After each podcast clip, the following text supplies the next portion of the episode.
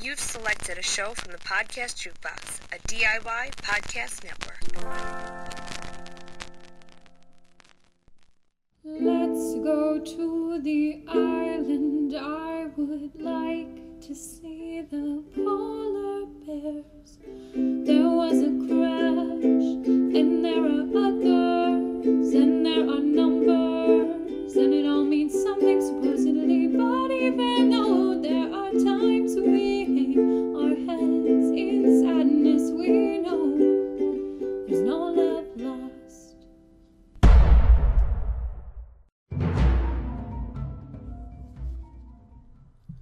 We had to go back. Did we? Welcome back to No Love Lost, the podcast where we break down, we rewatch the great series that was Lost. Uh, I feel like that wording is debatable. Whereas It certainly was something. whereas I'm Will Link, who unconditionally loves Lost. And I'm Megan Salinas, and I got out of an abusive relationship with it. So we are uh, breaking down today season one, episode five, White Rabbit. But we're still, I I assume we're still in the sweet spot of of episodes you like, that stuff you're into. Indeed. Uh, most of season one, uh, you're not gonna necessarily hear me be super negative about season one. Oddly enough, I think as like a sort of broad stroke, and and we were talking in some previous episodes about how you dislike Jack as a protagonist. Yes. I feel like this episode perfectly encapsulates everything that's both likable and unlikable about Jack as our main character. Yes, it's funny watching this. There are things about Jack's character that when I watched this oh over a decade ago didn't bother me at all. But now watching it, I'm like, oh, that's teeing up some of the. Mm-hmm. You know, he's got this. He's got this hero complex. Yeah, this weird savior complex because his his name is Jack Shephard and that's what na- that's how names work in television shows. He's a shepherd. The most I, I look, I love this show, but the most on the nose name, maybe in the history of television, is Christian Shephard, Jack's father. Who's not very loving or good. Um, you know what? Let's start actually, because I think we can, and I almost want to get it out of the way. I want to talk about these flashbacks. okay. Because the first flashback we see of Jack, it's Lil Jack. It, it goes back further than any other flashback we've seen so far. It straight up flashes back to a character's childhood. Yeah. And I feel like in hindsight that should have been a red flag. I mean that that happens a few other times for other characters. I think we see like Lil Kate at one point. I know we see Lil Sawyer. just real quick. Uh just and this is a, just a thought that just struck me um just now. Was this kid who who was cast to play young Jack is he actually do they bring him back in the final season uh to play the part of Jack's son or was that a completely different actor? Well, I'd have to look that up. I But I, assume it's a- believe it's a, different. I assume actor. it's a different actor because of the age difference. Um, but I don't know. I don't know how young this kid is supposed to be. I don't know how young this kid is and how young the kid was in um in the in the final season uh, when we get those flash sideways. We should probably mention at the top of every episode that we plan on spoiling the whole gosh darn show. If you're just now starting with this episode, we spoil everything. Yeah, and by the way, um, there are uh, we have spoiled there are flash sideways in the final season. What does that mean? Well, that's for you to find out. Keep watching Lost. oh, this fucking show. Um, but we see he's getting his ass kicked. They're beating little Jack, and they're like, "Stay down. We're gonna kick this other kid's ass instead." But You're a little bit higher on the pecking order for some reason. Just get out of here. We're not bullying you until next Thursday. Wait your turn, Jack. but Jack, having to save this other kid, stands up and's like, "Mm, "I'm gonna fight." Bad move. Gets his ass kicked. Which, Did we ever establish whether or not that did anything to help the other kid? Because I feel like it didn't. Good try, Jack. Good try. At least you tried to do the right thing. Um, did I say the name of this episode when we started? Did I say White Rabbit? I know we were talking about it before we started recording. I don't know because you know what the, the other thing about uh um this is one of many episodes that takes on an Alice in Wonderland theme. And it's very interesting because as the series goes on, the story of Alice in Wonderland is something that Jack will read to Aaron later when uh, Aaron is born, who is Claire's child. Are we through the looking glass here, Will? There is a through the looking glass epi- episode. There's a uh, that we find a a Dharma station that is the looking glass station. Oh my gosh, I didn't realize. Yeah, in hindsight, yeah, there are a lot of Alice in Wonderland references. This is the first of many Alice in Wonderland references. What does that amount to? well, it amounts to Is the island Wonderland? well, I mean, in a way, you know, it's this kind of otherworldly place, and they've gone on this this adventure. Boo. Sorry. So little Jack gets. Sorry, his- it's a metaphor that doesn't go anywhere as far as I can tell. You're saying it's just like clever for It's the sake like of being clever. Yeah, look at look at these literary references I'm making. Wink. Does it matter in the long run? No. Maybe it did at one point, but so did the polar bear. you don't think there's like through a looking glass thing that this show I don't know. through? Maybe I will be I will be proven wrong. But when we get to the point of literal white rabbits who also travel through time, I am very much willing to goddamn throw every bit of respect for this show that I had out the window. So Jack's uh So he, he the do we want to talk about the the flashbacks in their entirety? yeah, let's talk about the flashbacks. Because like he he then gets reprimanded by his father By for his getting father. for getting into a fight. And his father basically says, "Don't be a hero because you can't handle failing." And he tells this horrific story about how yeah, you know, I went in there and I operated on this guy and he died. And basically, I don't give a shit. I can handle it. You can't handle failure like He- that. It was, and yeah, it was. It was this very self-congratulatory, awful little monologue. Um, where again, if there are like any actors out there who would want to like use that and run with it as their like audition monologue, I say kudos because it's a good monologue, but it's a despicable. Like you very much get the idea that this is a despicable person.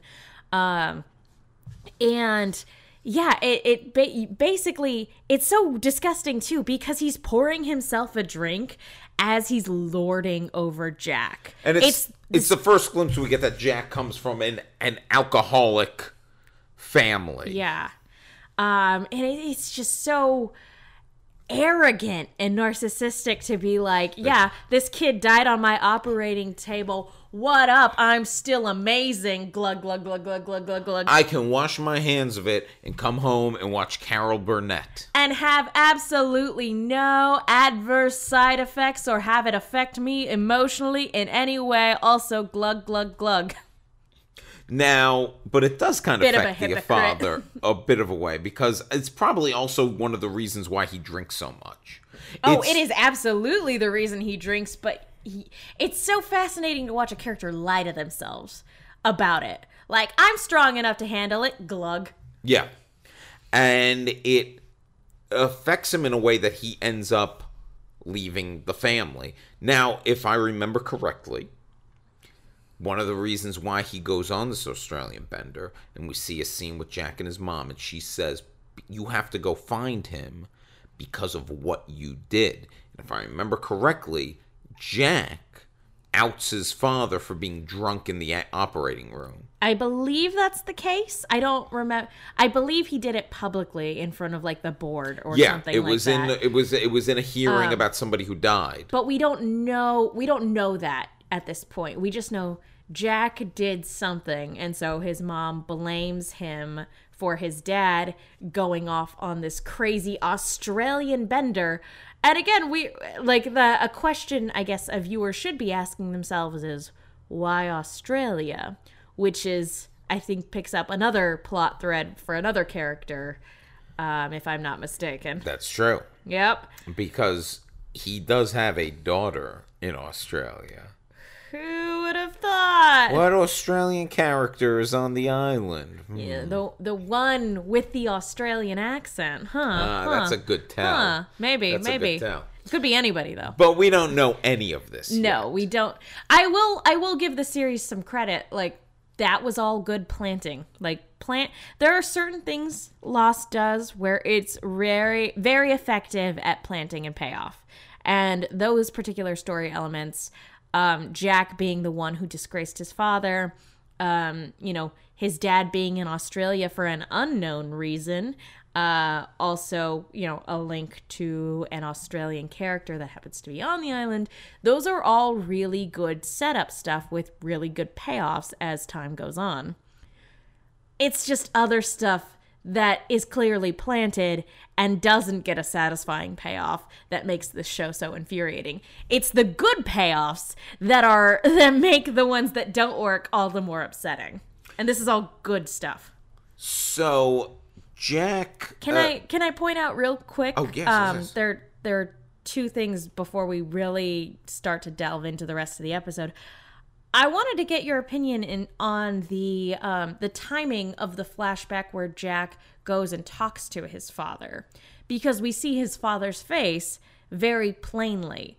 Do you think it would have been better to wait and hold on to that flashback until Jack ran off into the jungle and the guy turned You're- around and it was his father You're saying we should have seen that first, first? because it's No, at I- that point it's still a mystery of who this person is. I think it would have been better if the man had turned around, Jack falls over, goes And dad we're like, who was that? and he goes dad and then the person then- disappears and then we cut to commercial and we come back in on the flashback where we see that yes this is I- this man is his father I go the other way, actually. I go the way they did because I think it has more of the impact that we see that it's his father, and we're hit with this impossibility of how can this man's father be on this island and him not know this? see i'm i i i will be pro the the other way around but it's it's good to hear that you're like okay yeah no the way the show presented it was I- the most emotionally Yeah, I way. think it's it's I think it's the most shocking way.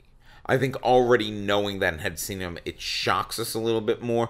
I do see the benefits of of going See, the other way. my my problem is is that when we see his face in the flashback it's very like the second jack starts hallucinating we recognize him for who he is for who this character is and so it makes that turnaround less impactful because we as the audience already know it's his father we just don't know why it's so shocking to jack Yeah, and then it builds up to what's most shocking how can this man be here? Because what we discover is that he went on this bender in Australia, and Jack goes to the hotel room. He's tracking him down. Uh, it's not the, doesn't go to the police yeah, it's not the most uh, developed tracking around because these are flashbacks within a show that's also doing this other storyline for multiple characters on this island. But um, he goes to Australia. He finds that his father has died from a massive heart attack. He goes and identifies the body. But then there's the great scene in This- the flashbacks where he's begging the uh, the woman behind the yeah. counter, Chrissy, about I need to get this coffin on the plane. There is Because- a funeral waiting. Yeah, the second to- we land in LAX, we're driving to the funeral home. and he says the thing that I think sums up a lot of his relationship with his father, where he's like, I just I need it to be done. And that's totally the attitude about his father and his family that he had. He's like, I just need to be done with this part of my life. Well, see, this is what I always loved about Jack as a protagonist before he became sort of insufferable. And, and again, like, I, Maybe you won't find him as insufferable as I no, do. no. And and here's the thing is that Jack in crisis mode is such an excellent character. When he flips that switch from reluctant white male protagonist because that seems to be his default setting for a good chunk of the series, uh, but when that switch gets flipped to crisis mode, like we saw it in the pilot, that one, I think that's when Matthew Fox gives the absolute best performances. Um, I, I was watching this yesterday and my, my roommate's going in and out of the room and she stopped what she was doing when that scene came up. And even she was like, that was a brilliant bit of acting. Yeah. That was amazing. And I was like, you know, give JJ Abrams for for their all of the the variation in quality in terms of the actual story. He always works with extremely talented actors and this was an this I think has been one of the most that scene in particular was some of Matthew Fox's finest work. Um, and it was great. So Jack in crisis mode when he flips that switch and he's like, this is what needs to be done. When he is being a hero, I think he's very interesting and very compelling. It's all of the dragging his feet stuff that really becomes irksome and and then also the the holier than thou stuff. Yeah, that's the stuff that always That's the me. stuff that And- gets and really what- upsetting. you know, he has a conversation with Locke that we'll get to, and and and throughout the series, he has lots of conversations with Locke, and I think those were what infuriating me because Jack was so reluctant to believe what was actually happening right in front of his face because he had a holier than thou attitude, because he had this attitude of. Uh, I, I- am the doctor. I am the. Uh, you I'm know. the everybody wanted me to be the leader, so that's what I am now, and that makes me better than you. Um, which is funny because it took him so long to actually accept that role, and that's a what a good ch- like chunk of this episode is about is him accepting his role as sort of de facto leader of the group, which on the one hand annoys me a little bit because we know he does down the road develop this holier than thou attitude. But the thing that really that i try to keep in mind as i'm watching this episode in particular is that he's been through a lot in the past week. It's like he, he's killed a guy. He's earlier we'll talk about it but he fails to save joanne nameless extra number five. Um he fails to save her. The you know nobody's come for them and Yeah. like At- yeah, it's one the- crisis after another At this point, they've only been on the island six days, so I get you know it's funny because i get him being at his breaking point there's an inevitability to this guy because we're watching TV and he's the main character. He's first on the call sheet. There's this inevitability to, well, he's obviously going to be the leader.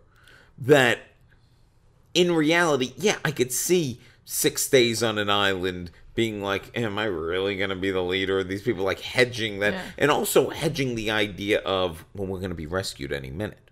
Mm-hmm. And that kind and of how long can you go on believing that But that speech he gives to Chrissy at the counter at the Oceanic Airlines is a terrific moment. You're right. It's a terrific bit of acting from Matthew Fox, and it says a lot about the desperation that this character was feeling right before the events of the series began. it paints a picture.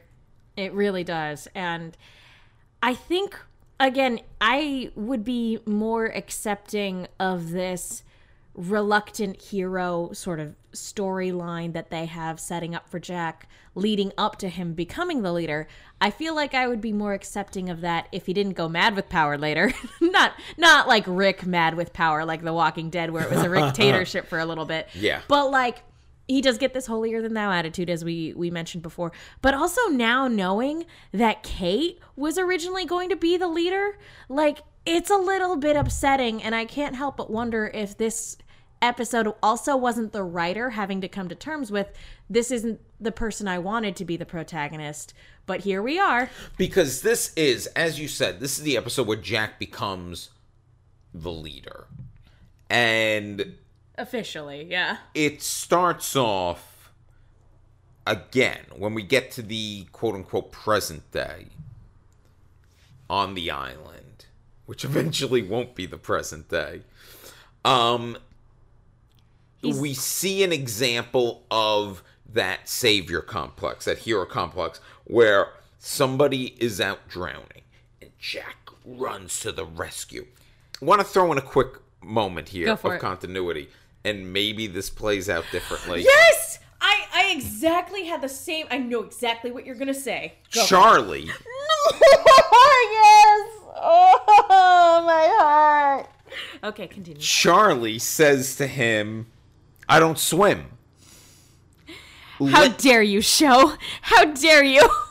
later on in this series, Charlie will uh, swim better than anyone to get to the Looking Glass station, and Charlie will. well, not. I can't swim. I don't swim. I don't swim. That's true. He goes, I don't swim. Um, but he will swim better than anyone. And is it just that? I mean, look, this could be very easily excused as Char. yeah. Well, also that you know Charlie's drug addict. Charlie's in a bad place. Charlie's not going to be able to race out there and do any shit about He's shit. not gonna and help. He knows. But the second he said that, I'm like, wait a minute. There's going to be an episode where you talk about how great a swimmer you are, and you swim down. You do a swim that you believe only you can do, and it's a like it might be one of the key moments in this entire series. I will say that I I do feel like this moment was kind of foreshadowing for his uh, eventual demise. Um, that like because when he said I don't swim, it hit my heart like a dagger, um, and I was very upset by it. But the I think what it is is that the plan was always for Charlie to drown.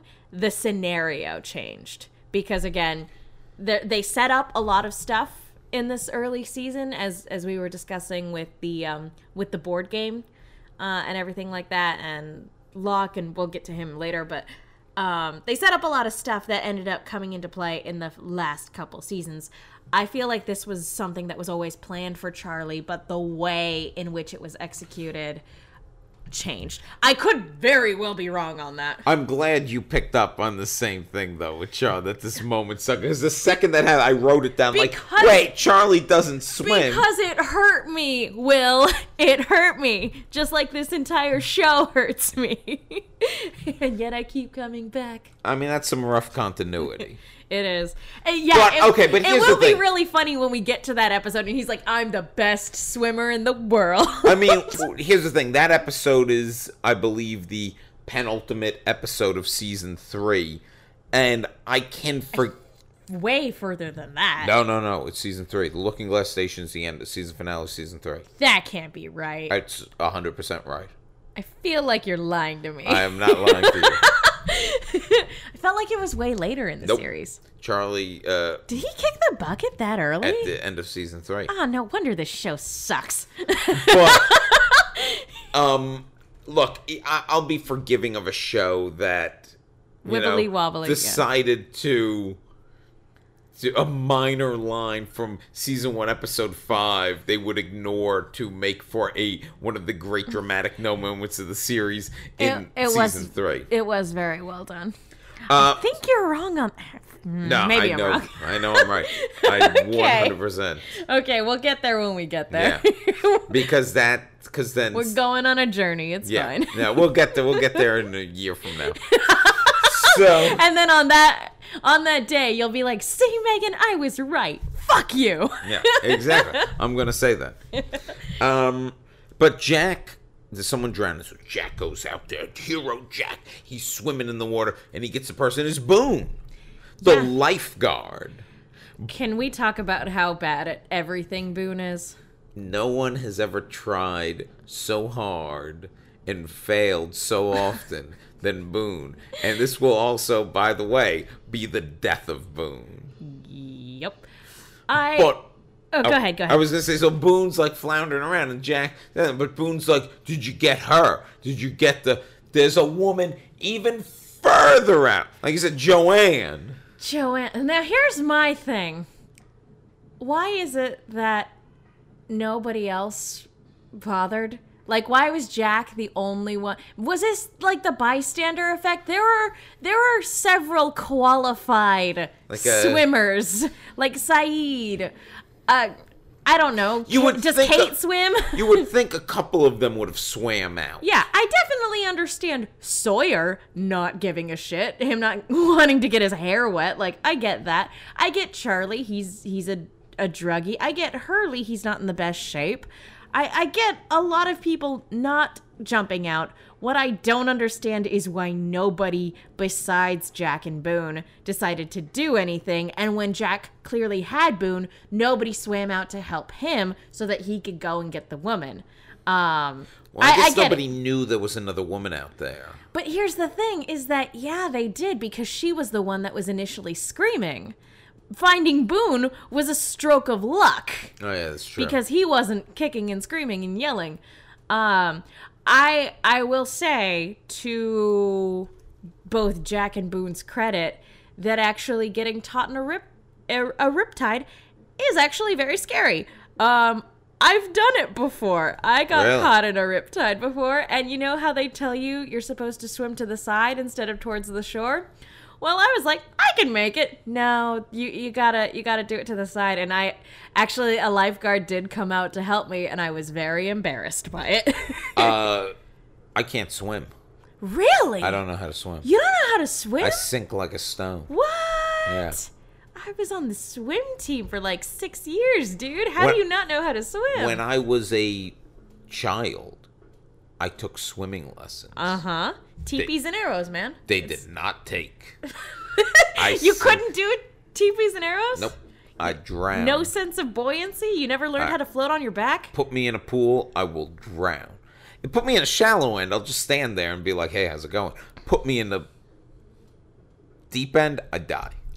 Wow. Yeah. I did not know that. But So you, I you are not, not- the only person I've met who doesn't know how to swim. I would not be able to help uh, Boone or Joanne. Man, the I will say that Boone as a lifeguard should have known better. He should have had adequate training.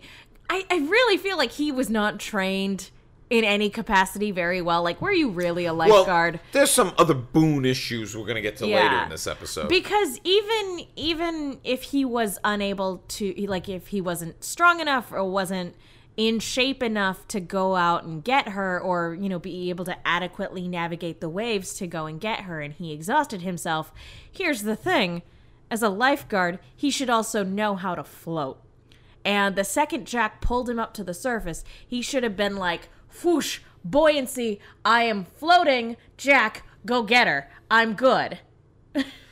so Jack gets back to shore. Sorry, I, uh, as a swimmer, I'm like, I have a lot of thoughts on this whole sequence. Well, Jack gets back to shore, and he is, uh, you know, he's very upset because, you know, he's savior complex. He's the the hero complex, and he not only was he not able to save this woman, but he didn't know who she was. And it's like I've we've been here six days, and so many of us don't know each other still. Which, to his credit, neither did we. Did you care that Joanne died, Will? Uh, I shed a couple tears. no, no. my um my big problem you could argue that they technically sort of started this trend with the pilot literally when the the pilot was murdered by the smoke monster but i have a problem with this scene because it sets a precedent for who lost chooses to kill Well, there are, there are 46 people. At one point, they said there are 46 people on this. doesn't bother me so much in this initial episode again because as you said they've been on this island for 6 days and yeah a lot of people don't know each other but the the thing that bothers me about it is that they kind of run with that a little bit they'll uh, like later in season two, um, one I remember the marketing being hyped up about oh someone will die, and it ended up being a person like Joanne who we had literally never seen or met before. Um, and then later on down the line, we'll get introduced to characters who then die that same episode. And it's like, oh, I've been here the whole time. No, you haven't. Shut up. That doesn't happen that much. That doesn't happen. It as much as happens enough for me to notice it, Will. It happens to like Doctor Arzt, yeah. And stuff like that. I've been here this whole time, and I'm gonna shake this stick of nitroglycerin soaked dynamite as I yell at you. Kaboom! It, it this does not happen as much, listeners. If you're rewatching with along with us, this does not happen as much. It as happens Megan with says it Joanne. It, happens in season two when the others are making their weird power play. Like I said, they kill off that one person whose name I can't even remember because I don't think we even ever see their face. I don't It- know who you're talking about. It happens at the Black Rock. It happens with those two weirdos. It although, although they they at least got at least like what three other episodes where they were there. Those two weirdos, they get a whole episode. Yeah. Here's the thing they stop killing off nameless extras and instead they start introducing people for the sole purpose of dying. One character of which was one of my favorites when they were introduced. Okay, but we. Sorry, that's going off on a tangent. That's going off a tangent because technically, I know we've done all the flashbacks, but technically, we're still in the opening scene of the episode. I'm sorry. And we're 30 minutes I'm in. sorry. I was so mad. But this is this is the moment though where Jack starts to get his white rabbit. He sees a man in a suit, the same one that we were teased when he was talking to Rose the week before during Walkabout. Mm-hmm. And Isn't it interesting that we have a Locke and Jack episode back to back? Yeah, the Yeah. two sides of the coin. Mm-hmm. Um, around the same time, he's starting to really feel the pressure because they are running low on water. They hadn't been rationing it because they all thought they would be rescued. They were Which just guzzling it down. That's fair. That's fair. That is fair, but I feel like I feel Like, like, day four, you would have started Yeah. to be a little bit more conservative. Yeah, and this is day six. Maybe even day three, I would have been. Maybe even day two, I would have been at this point. like the second you realize, "Mm, should have found us by now. Um, and everyone's looking at Jack for answers. They're like, "What are we gonna do about this? We're running out of water." And Jack's like, "Leave me alone. I'm going to run into the jungle and hunt down my white rabbit, the vision of my father." After getting confronted by Boone, who's mad that he saved him. yeah. Fuck you, Boone. We'll, we'll get more to that at the at the end of the episode. but well, fuck the, you, the Boone. great thing about this whole race into the jungle, and while he's talking to Boone, you really don't know: is he going crazy? Is it? Is it? Is it mad? Is it island magic? Because at this point, we kind of understand that there is something. There is something magical about the island because we know Something Locke can supernatural. walk. Yeah, yeah. And, And the fact that there's a monster at all, I think, is is pretty telling that something supernatural and spooky is going on on this island. Um. So Jack just he runs, he follows his father. He is just running through the jungle to the point where he runs, Runs off a cliff. Runs right off a cliff. Now, I understand, like, if we are assuming that this isn't a hallucination, that it is in fact island magic eventually leading him to water, um, or the ghost of his father leading him to water. I don't know. I I I watched this show and I even looking back, I'm like, Well- what? eh, What was Well, that? Well, it was his father leading him to water, and we was also it the know. ghost? Was it the literal ghost of his father? Was it the island messing with him, or was it literally a dehydration-induced hallucination and he got lucky? Because in this show, it could be any or all three of those. Well, if we really want to get into theories about this, and why not? That's what we're I was doing gonna this. say, was it ever explained? Um, I Because. I I know I know Christian's ghost keeps popping up, but I feel like it's not his ghost so much as it is a projection from the island to manipulate people. Well, that's what I was gonna say. But I, I think it's I think Christian's ghost is mostly used for good, a good manipulation. Because we later see the ghost in Jacob's cabin later in the series. I'm gonna we say, see, I feel like Michael might disagree. but I mean, you know, he was. But the ghost didn't kill him. The ghost, if anything, kind of like gave him like a, a heads up. hey, you done good, kid. Yeah. Boom. Yeah, basically, like you, like people see. And by the way, at the end of this series, it's Christian's ghost that basically is the one who tells Jack why all this happened to begin with. Which that part we shouldn't delve into because then we're That's way going. down the then we're- line. that's so okay, down the line. So we are running with the theory that it is actually the ghost of his father. I mean, you- uh, I mean, go, we, we keep saying ghost is shorthand. I don't. I don't think ghost is an accurate term. I think it's a. Spirit? I think it's a projection that Jacob, who kind of controls the island, controls all that is good from the island, is putting out there for Jack. Okay, so- I think he's communicating. I think in this episode, he- Jacob, who at this point in the series we don't know exists, Jacob is using this image, image of the father, his father to, bring him to water. Yes. But first, he brings it to, to, to fall off a cliff. Almost.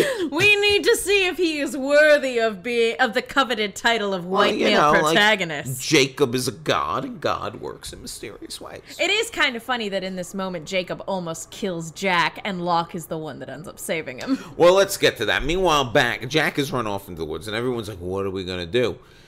We need water. And not only that, they really need water now because Claire has fainted, as I guess pregnant women who've been in plane crashes are wont to do.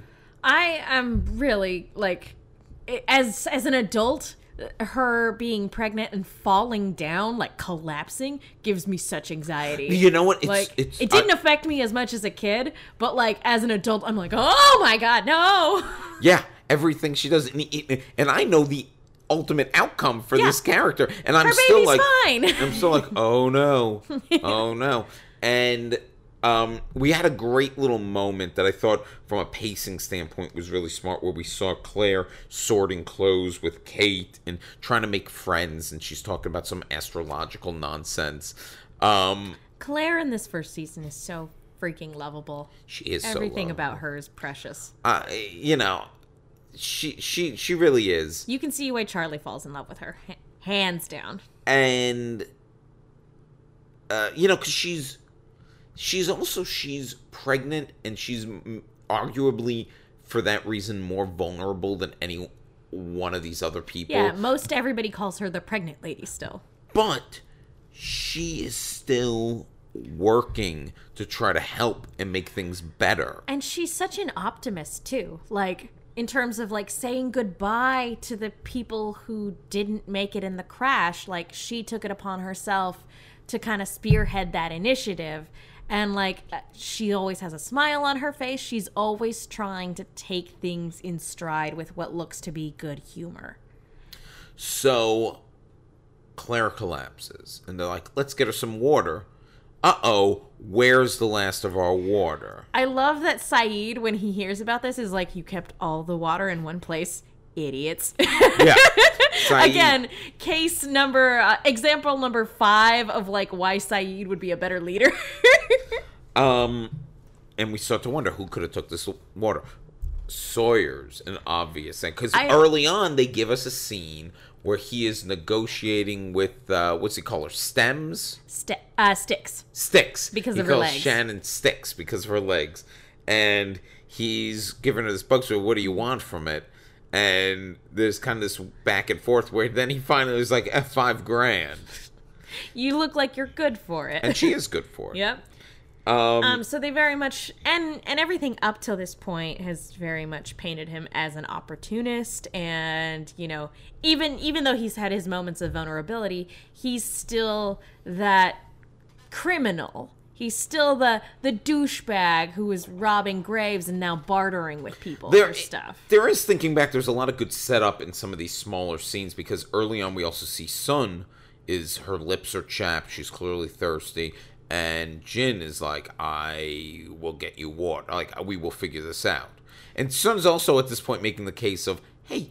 We might not get rescued in time. We should make friends with these people. But Jin is still determined to keep them separate and doesn't want to connect. And he has this kind of ominous line of of uh, like I'll tell you what to do. yeah because she's like who, when when is someone gonna tell us what to do But later, he we do find out he got in the water and he does say like uh, i'm gonna take care of you and he did take care of her um Yeah, specifically, she was like, "Thank you for getting me water," and he's like, "That's what husbands do." yeah And there's this moment where he sort of smiles to himself because you can tell he said that kind of affectionately, but she gets this look on her face that's very hard to read.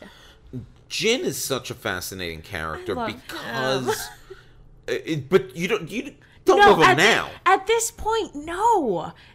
Again, his development was one of the greatest sort of switcheroos this show ever and, and once we get to the Sun Jin flashback, oh. we'll really get into oh, the, the change so that this character's it's gonna made. So good. but everyone's like, we need water. And of course, John Locke is like, I'll go get water. I know where to look. I brought y'all a pig, didn't I? he goes off in the jungle, and thank God he did, because he was there to save Jack. to When save Matthew Fox's stunt double, yes. Yes, when he was hanging, he was really dangling off that cliff. Too. Yeah, that was very precarious. Um, meanwhile, back at camp, Sawyer is of course being accused again. Good red herring, I will say. Good red herring. Well, th- they really do throw us because Jin's like Jin has water that he's giving the Sun, and they're like, oh, the Koreans. I think Hurley calls them Chinese. Uh, the Yeah. Chinese have this water, and Sayid and Kate go confront them, and they basically, not without speaking English, point to Sawyer like we got it from him. I love Jin and Sayid in this moment because it's very, very, uh, as Sawyer puts it later on, caveman. You know, it's very, um, I am the dominant male in this scenario. Like, I'm not, like, both of them are like, I'm not backing down right now. You're basically threatening my wife. And to, to his credit, Sayid was kind of interrogating her. And as we find out later, that's something he's real good at. Yeah, that's true. so like it's kind of funny watching this again knowing what we know about Sayid and seeing him demand information from someone and all of a sudden I'm like well I'm starting to feel uncomfortable and also knowing what we know in the future that we find out that Sun can speak English. exactly so again there's so much subtext in this scene that goes unspoken that later on has so much good payoff But well they done don't show they don't go confront Sawyer. They wait and follow him to his stash. And he's got quite a stash, but what he doesn't have is the water. He did not steal the water. And I honestly even at this point in the show, five episodes in, even though Sawyer's been painted as like this kind of almost villainous con man, I don't think he would keep water from a pregnant lady. And I think we've gotten enough moments of of of light and goodness from him and already. regret. Yeah. and like like when when he ended up, you know, shooting the marshal, and that was that went so south. Like you can see how deeply that affected him emotionally in that moment, and then even with um even with Claire, you know, nobody asked him to, but he handed her over a bunch of IDs. Yeah. Um, nobody asked him to. He just did it, and because he felt like, why not? And so, yeah, I agree with you. I don't think he would withhold water from a the that same pregnant lady. Um, that he just did that nice gesture for. I don't think he would do that unless he would die as a result, like Yeah. immediately. So what ends up happening is Locke pulls Jack up and they have this great talk, the first of many talks they'll have really in this series About a- faith, about yeah. fate and the nature of the island where Jack reiterates something that we already realize. I mean, it's a little heavy-handed at this point that he's afraid he will fail if he's the leader because even Locke's like, "You're the leader." And Jack's like, uh, "What if I fail?" And Locke really pushes him on the idea that this island is special. And he says, "I've looked into the eye of the island, and it's beautiful." Which, again, as we talked about last week, when he did look into the eye of the island, is a little heartbreaking because maybe the eye of this island is beautiful, but what happens to Locke is not. Well, and again, we don't know if he looked into the actual heart of this island or if this is literally just the man in black seducing him. and getting him to yeah, we know this island is capable of great, amazing, incredible things, but again, it's how that power is used and the man in black uses it for nefarious purposes and I I definitely 100% feel like if he's not manipulating Locke from the get-go, then Jacob's screening process is really stupid. Hmm. Yeah. you dingus. So, what ends up happening is Locke kind of goes his way, Jack goes his way, and Jack stumbles upon, because he was led to this point by his father, basically, he stumbles upon like a spring, a natural spring on the island. And, uh, and Also, well, in this thing, he also finds the coffin Mm-hmm. that his father was in. But guess who's not in the coffin anymore? His father. so my question is did then Chrissy never actually put the body on the plane? Oh no, she put the but the body was on the plane. I don't know, Who man. puts an empty co- the co- they put the coffin on the plane? Well, yeah. Maybe they lied to him so he would stop making a scene. This is some- Was that body ever? It's something that's never actually explicitly explained. It- the body either fell out when the plane crashed or it was never actually put onto the plane in the first place. Either way, Jack gets no closure. the body was taken by the island by Jacob. Like I said, his screening process is stupid. I mean, the idea that Chrissy didn't put the body on the plane. This is the uh, Isn't that something that a you know a bureaucratic I red tape? This Isn't that is a- something shitty that an airline would do? This is a Will? real conspiracy. This is the jet fuel doesn't burn steel beams I of don't think. I, I was gonna say. I feel like that's a very different conversation. I just feel like I wouldn't put it past the airline to not actually have put the body on the plane. This is the like airlines destroy guitars. No. Okay, They lost me- my luggage when I came me- back from Japan. let me let me There's no way I trust them to move a body, especially if they were like being really stubborn about it. Here's the whole argument against that theory. It takes away anything magical the series is trying to do. Well, at this point, it's still ambiguous. Yeah, we know the smoke monster thing. You could still technically hand wave um, what happened to Locke. I mean, my thought would be that the actual corpse is now walking around. I mean, that's another thought. That was something that when I when I was first watching this series, I was like, so is he alive? Locke got his legs back. Maybe this island bring could bring people people back back from from the the dead, which, as we find out, isn't 100% inaccurate. Um, also in the sequence, when Jack is walking through the by the caves through the spring, I believe it is the first time we hear what I think is one of the all-time great pieces of music on television or movies, where we start hearing like the more like the the lost theme that becomes very familiar and very integral to a lot of the real emotional moments of the series. That dun dun dun dun dun dun dun. Dun, dun. I did a terrible job of but you know, you know, you know the music I'm talking I about. I actually don't. Bum, bum, bum, I'll become bum, more familiar bum, with it as we bum, as we continue to rewatch. It's like kind of the music that the series ends on, and no wonder you know it. and it's, it's the beautiful Michael Giacchino score, and I think it's the first Sure. time we we hear it, and it's not quite the version it becomes it, it becomes later. They're still workshopping it. Yeah, but it's and I realized, oh shit, this is the first time we're hearing this, and that is music that I love, and it, I get very emotional about. So I love we hearing it. we all have those songs that hit us right in the heart. um, so Jack has found water. Yay! He's a goddamn hero and a leader. and he has what it takes. But Claire is going in and out of consciousness. Claire's having a lot of problems. But this also gives her and Charlie time to bond. Like really bond for the first time. She has them laughing.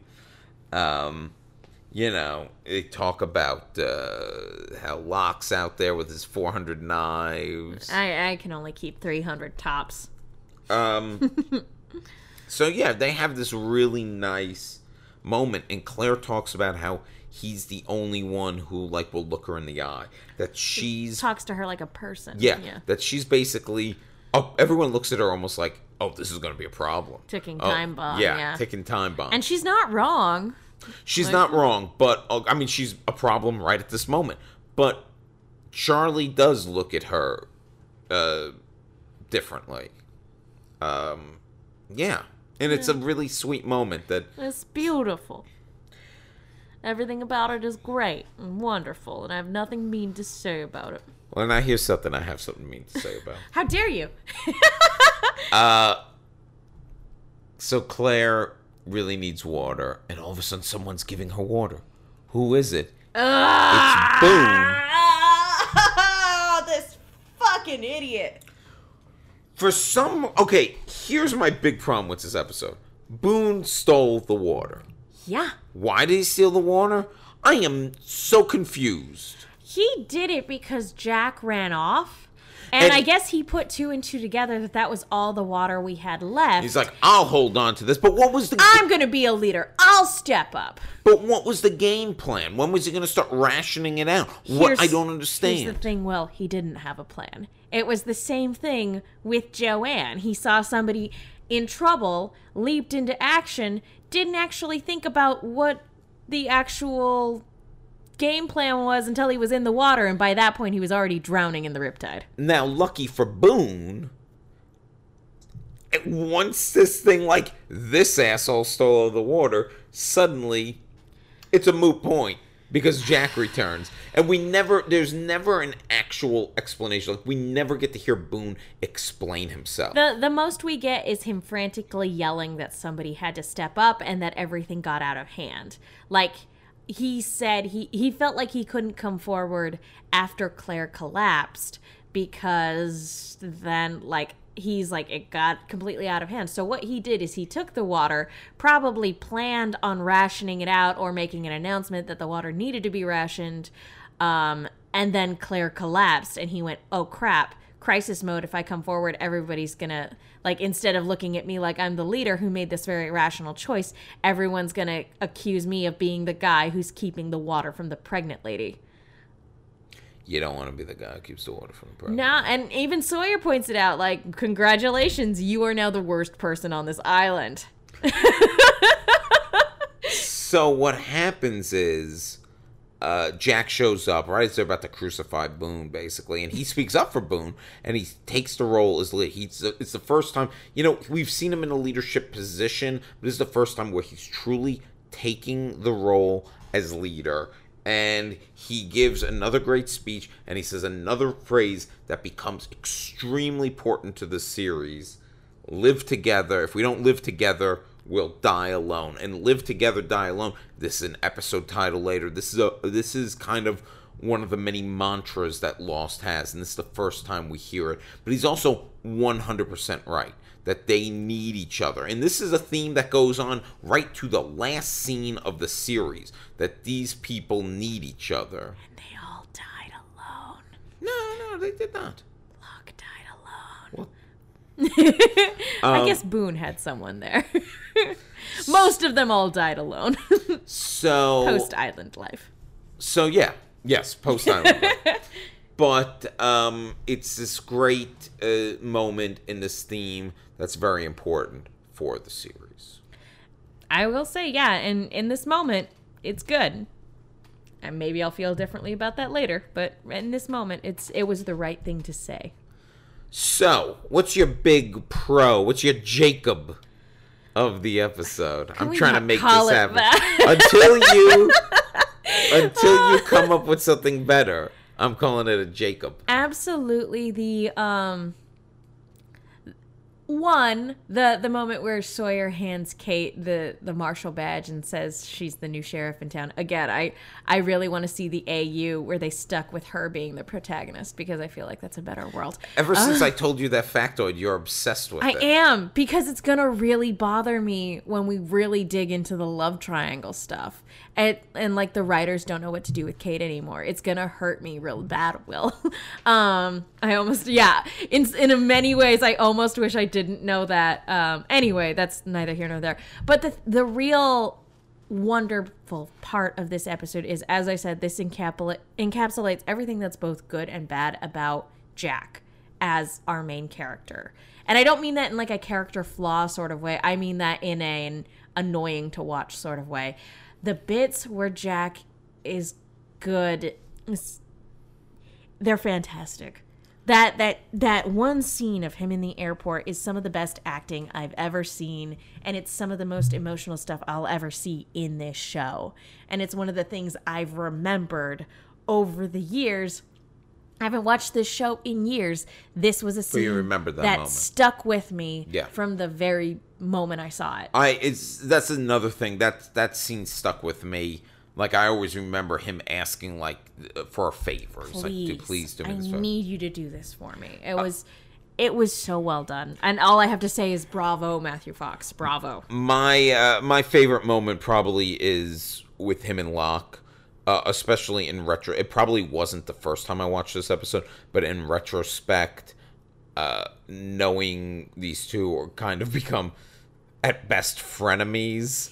Um, eh, Yeah, where that before the relationship animosity goes. starts. and I'm a sucker for anything Locke anyway. So, um, my negative, my man in black, if you will, it is uh certainly. I think this Boone thing is stupid. so stupid, right? It's really stupid. God, I, I'm not gonna be sad when you die, Boone. It's like, I- like I'll be sad when Here's the thing: they they just need a, another beat or two for him to explain himself, and maybe I would have been a little like, eh, I see what you're trying to do there, buddy. Just- and I know what he was trying to do, but because he never explains himself. But by the end of the episode, they're all like, "Well, Jack said we should let him go." like they're all, well, know- I guess Jack said so. It's like the the writers went out of their way to make Boone and Shannon in these early episodes as infuriatingly awful and annoying as possible. I don't remember being as annoyed with them when I was younger watching this show. I, I was annoyed by Shannon because I, I thought she was a little She too was entitled. vapid. But um yeah. But again, they were if they had been setting it up as a meaningful character arc that bothered to go anywhere. Um with Boone, I know he gets more development later, but like I I really remember thinking Shannon was really grating when I was younger, but looking back on it and as we were we are revisiting it, I'm like, no, Boone was just as bad, if not worse, in a lot of ways. Because at least Shannon isn't actively like making things worse. She's complaining, but she's not actively sabotaging the rest of the camp. yeah. Um, was that also your big negative I, takeaway? I would have to say so. It was the one bit in this episode where I wanted to it doesn't quite connect. It doesn't quite work. Yeah. I, I will say though, it was surprising that he was the one um, you know, they they Well, I had forgotten. yeah. I had forgotten that I he was, was, like, the one who oh, who I was, the one that did it? Yeah. Um and for a moment I was like, was it Sawyer? I don't remember. Um and so yeah, I had forgotten. So they did a good job of like surprising you with who it was, but it's still it's still kind of infuriating what his rationale was and how how it was executed.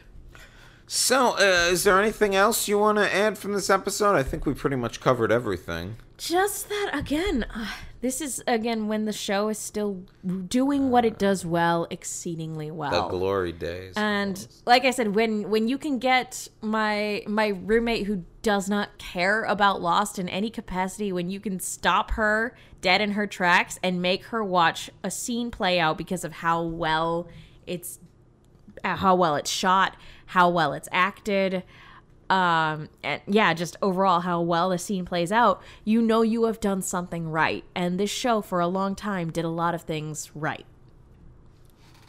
there you go. I would agree. I would say it did it to the end. And on that note, um, Megan, where can the people find you? Uh, you guys can follow me on Twitter and Instagram at the Menguin. That's T H E M E N G U I N. And you can follow me on Twitter at the real Will Link, and you can follow us on Twitter at uh, No love lost. No Pod. Love Lost Pod. I knew that, and yet I still tried to read it. Um, because if I'm not reading it, it's not real. um, at No Love Lost Pod, please follow us there. Um, yeah, and I can't wait to uh, delve into next week's episode. I didn't look ahead. I'm not sure I remember who it's about. I don't either. I Oh. hope. I hope. Uh, I hope we're getting to Sin, uh, Sun and Jin soon. We're gonna get to them soon. I know. I want it. It's also gonna be crazy that we're gonna get a Boone flashback episode at a certain point. I Because feel like Michael's coming up, probably right. I guess they're all coming up. Yeah, I guess so. And then we're gonna have a disproportionate amount of Jack episodes. Well, he at this point he's the only character that's has basically gotten two episodes. Yeah, it's hard how to define those first flashbacks because they were all about the um The crash. the crash. All right, well, uh, thank you for joining us, and we will see you next time.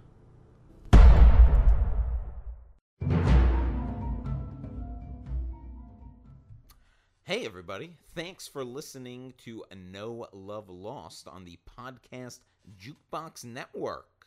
Yeah, we really appreciate you guys listening. And if you guys liked the show that we put on, you might like some of the other shows put on by this lovely network. Um, Off the Cuffs, which is a kink and BDSM podcast, which is very popular. Um, Being There, Will Sean podcast. Will he? Uh, he does. uh, You would know.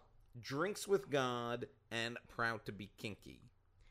Yeah, so we want to give a big thank you to this network for for supporting us, for giving us a platform to talk about Lost on. So, guys, it would really mean a lot if you would show uh, these other podcasts some love. Yeah, go back, give them a listen. If you like us, you might like them. We're on the same network. Only makes sense. Go listen to them. Give them all five stars. Do that, and then also give us five stars. Yeah, we could use it.